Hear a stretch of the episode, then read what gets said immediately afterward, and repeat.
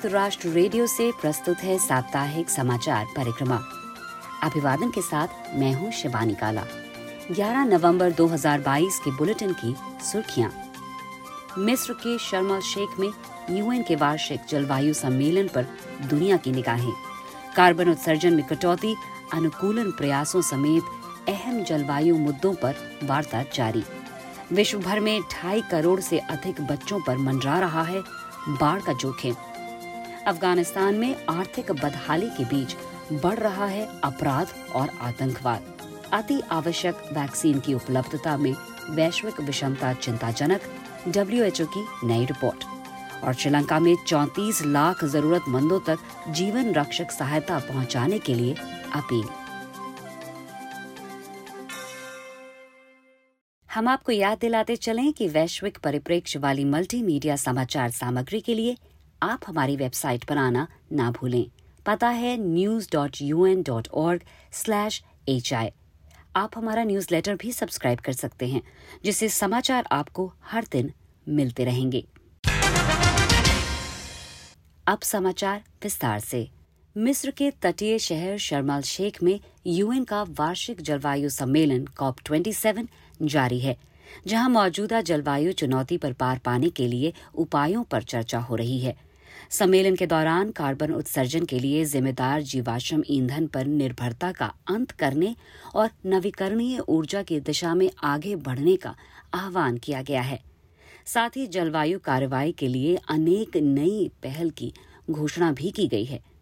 एक रिपोर्ट के साथ हैं सचिन गौड़। शर्मल शेख में कॉप 27 सम्मेलन के दौरान वार्ताओं में मुख्य रूप से तीन बड़े मुद्दे चर्चा के केंद्र में हैं। कार्बन उत्सर्जन में कटौती करना जलवायु चुनौती के अनुरूप अनुकूलन प्रयासों को बढ़ावा देना और जलवायु आपदा के अग्रिम मोर्चे पर जूझ रहे देशों के लिए वित्तीय सहायता सुनिश्चित किया जाना।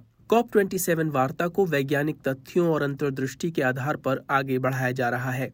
जलवायु परिवर्तन मामलों के लिए यूएन संस्थान के प्रमुख साइमन स्टेल ने कहा science provides the evidence and data on the impacts of climate change विज्ञान हमें जलवायु परिवर्तन के असर पर तथ्य और आंकड़े प्रदान करता है, मगर साथ ही ये उन उपायों और ज्ञान को भी साझा करता है, जो हमें बताते हैं कि इस चुनौती से किस तरह निपटना है। सम्मेलन के दौरान जुटे युवा कार्यकर्ताओं की मांग है कि हर वर्ष जीवाश्म ईंधन में निवेश किए जाने वाले सैकड़ों अरबों डॉलर का उपयोग अब नवीकरणीय ऊर्जा परियोजनाओं में किया जाना होगा।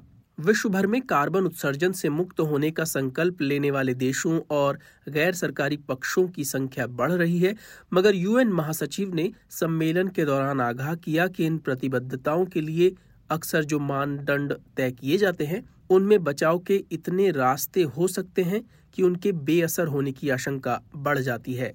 यूएन महासचिव ने कमज़ोर नेट शून्य संकल्पों और हरित लीपापोती ग्रीन वॉशिंग करने वाली कंपनियों या संगठनों की आलोचना की है। कॉप 27 में एक विशेषज्ञ समूह ने अपनी एक रिपोर्ट प्रकाशित की, जिसमें उद्योगों, वित्तीय संस्थाओं, शहरों और क्षेत्रों द्वारा लिए जाने वाले नेट शून्य कार्बन संकल्पों में सत्यनिष्ठा सुनिश्चित किए जाने के इरादे से एक रोड मैप प्रस्तुत किया गया है। सम्मेलन के दौरान ग्रीन हाउस गैस उत्सर्जन का स्वतंत्र रूप से लेखा जोखा रखने वाले एक पहल को भी पेश किया गया है। इसके ज़रिए सैटेलाइट से प्राप्त डेटा और कृत्रिम बुद्धिमत्ता के सम्मिश्रण से विश्व भर में सत्तर हज़ार से अधिक स्थलों पर ग्रीन हाउस गैस उत्सर्जन की वास्तविक मात्रा को आंका जा सकेगा। संयुक्त राष्ट्र बाल कोष ने आगाह किया है कि इस वर्ष विश्व के 27 देशों में कम से कम दो करोड़ सतहत्तर लाख बच्चे भीषण बाढ़ की चपेट में आए हैं, जिससे उनके जीवन पर जोखिम मंडरा रहा है। यूनिसेफ के अनुसार चाड, गाम्बिया, पाकिस्तान और पूर्वोत्तर बांग्लादेश में पिछले तीस वर्षों में बाढ़ प्रभावित बच्चों की संख्या अपने उच्चतम स्तर पर पहुँच गई है। बच्चों को बाढ़ में डूब जाने, बीमारी का शिकार बनने, सुरक्षित पेयजल न मिल पाने, कुपोषण से पीड़ित होने पढ़ाई लिखाई में व्यवधान आने और हिंसा का दंश जैसे जोखिमों का सामना करना पड़ रहा है। वर्ष 2022 में बाढ़ के कारण बच्चों में कुपोषण, मलेरिया, हैजा और दस्त समेत अन्य बीमारियों का प्रकोप बढ़ा है। यूनिसेफ ने देशों के सरकारों और बड़े व्यवसायों से ग्रीन हाउस गैस उत्सर्जन में कमी लाने का आग्रह किया है। साथ ही नेताओं से अपील की गई है कि बच्चों की जलवायु तबाही से रक्षा करने के लिए तत्काल कार्रवाई की जानी होगी। इसके लिए बाढ़ और सूखे की घटनाओं के दौरान भी जारी रहने वाली जल, स्वास्थ्य व शिक्षा समेत अन्य महत्वपूर्ण सेवाएँ विकसित की जानी होगी। इस बीच यूनिसेफ द्वारा कराए गए एक वैश्विक सर्वेक्षण के नतीजों के अनुसार अफ्रीकी महाद्वीप पर युवजन की लगभग आधी आबादी माता पिता बनने की अपनी भावी योजनाओं पर पुनर्विचार कर रही हैं। इसकी वजह पृथ्वी पर बढ़ता जलवायु संकट बताया जा रहा है। इस वर्ष जुलाई और अगस्त महीनों के दौरान सर्वे में एक देशों के दो लाख तैतालीस हज़ार से अधिक युवाओं ने हिस्सा लिया। विश्व भर में हर पाँच में से दो प्रतिभागियों ने बताया कि जलवायु प्रभावों के कारण उन्हें माता पिता बनने की आकांक्षा पर पुनर्विचार करना पड़ रहा है। ये चिंता अफ्रीकी देशों में सबसे अधिक देखी गई, जहाँ सर्वेक्षण में हिस्सा लेने वाले लगभग 50 फ़ीसदी प्रतिभागियों ने कहा कि ये उनके लिए अब अनिश्चित है। संयुक्त राष्ट्र महासभा के अध्यक्ष कसाबा करोसी ने गुरुवार को आगाह किया कि अफ़गानिस्तान में दो तिहाई लोग भूख की मार झेल रहे हैं।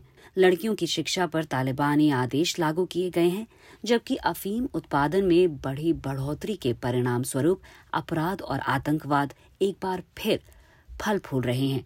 कुछ और जानकारी के साथ हैं, अंशु शर्मा। यूएन महासभा प्रमुख ने तालिबान के शासन के दौरान अफ़गानिस्तान में आम जनजीवन की एक भयावह तस्वीर उकेरते हुए ध्यान दिलाया कि देश ने पिछले पाँच दशकों से अनवरत हिंसा को सहन किया है। संयुक्त राष्ट्र ने अफ़गानिस्तान के लिए चार अरब चालीस करोड़ डॉलर की एक मानवीय सहायता अपील जारी की है।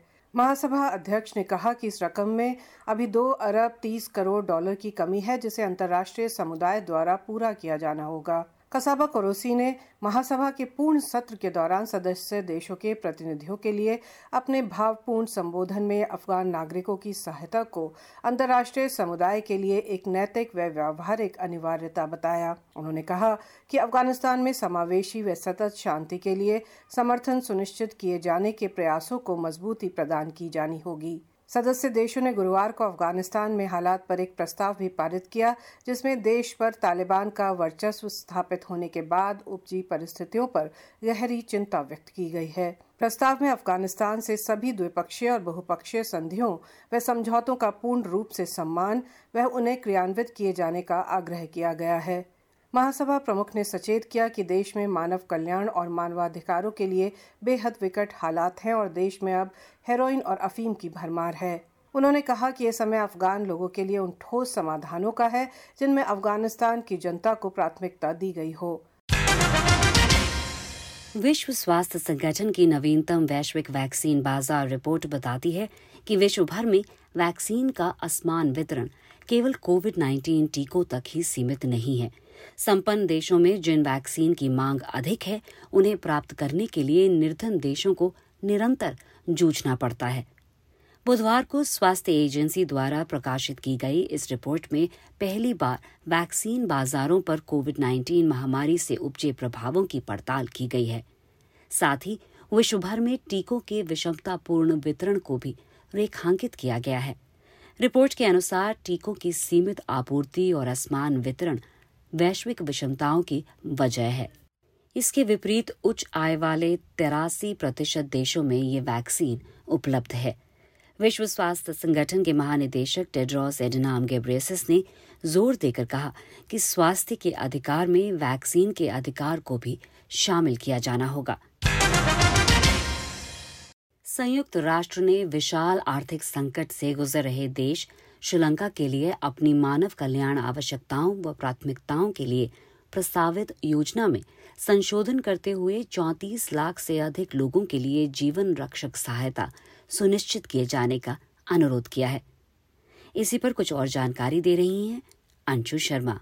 स्वाधीनता प्राप्ति के बाद से ये पहली बार है जब श्रीलंका को इतने बड़े स्तर पर आर्थिक चुनौतियों का सामना करना पड़ रहा है। इस वर्ष जून महीने के बाद से ही श्रीलंका में यूएन टीम और गैर सरकारी संगठनों ने ह्यूमैनिटेरियन नीड्स एंड प्रायोरिटीज, यानी एचएनपी योजना के ज़रिए देश पर कर्ज के असर को कम करने, खाद्य संकट और दवाओं की किल्लत से राहत प्रदान करने के प्रयास किए हैं। इस क्रम में जरूरतमंदों के लिए नकदी, भोजन, स्कूली आहार, दवाओं, संरक्षण और आजीविका संबंधी समर्थन की व्यवस्था की गई है। अन्य यूएन एजेंसियों द्वारा जारी की गई अपीलों के साथ अब तक एचएनपी योजना के तहत श्रीलंका के लिए सात करोड़ नब्बे लाख डॉलर जुटाए गए हैं। देश में लगातार दो ऋतुओं में खराब पैदावार हुई है, विदेशी विनिमय की किल्लत है और घर परिवारों की खरीदने की क्षमता में कमी आई है, जिससे खाद्य असुरक्षा के मामले बढ़े हैं। तो आज के बुलेटिन में बस इतना ही। अब शिवानी काला को दीजिए इजाज़त।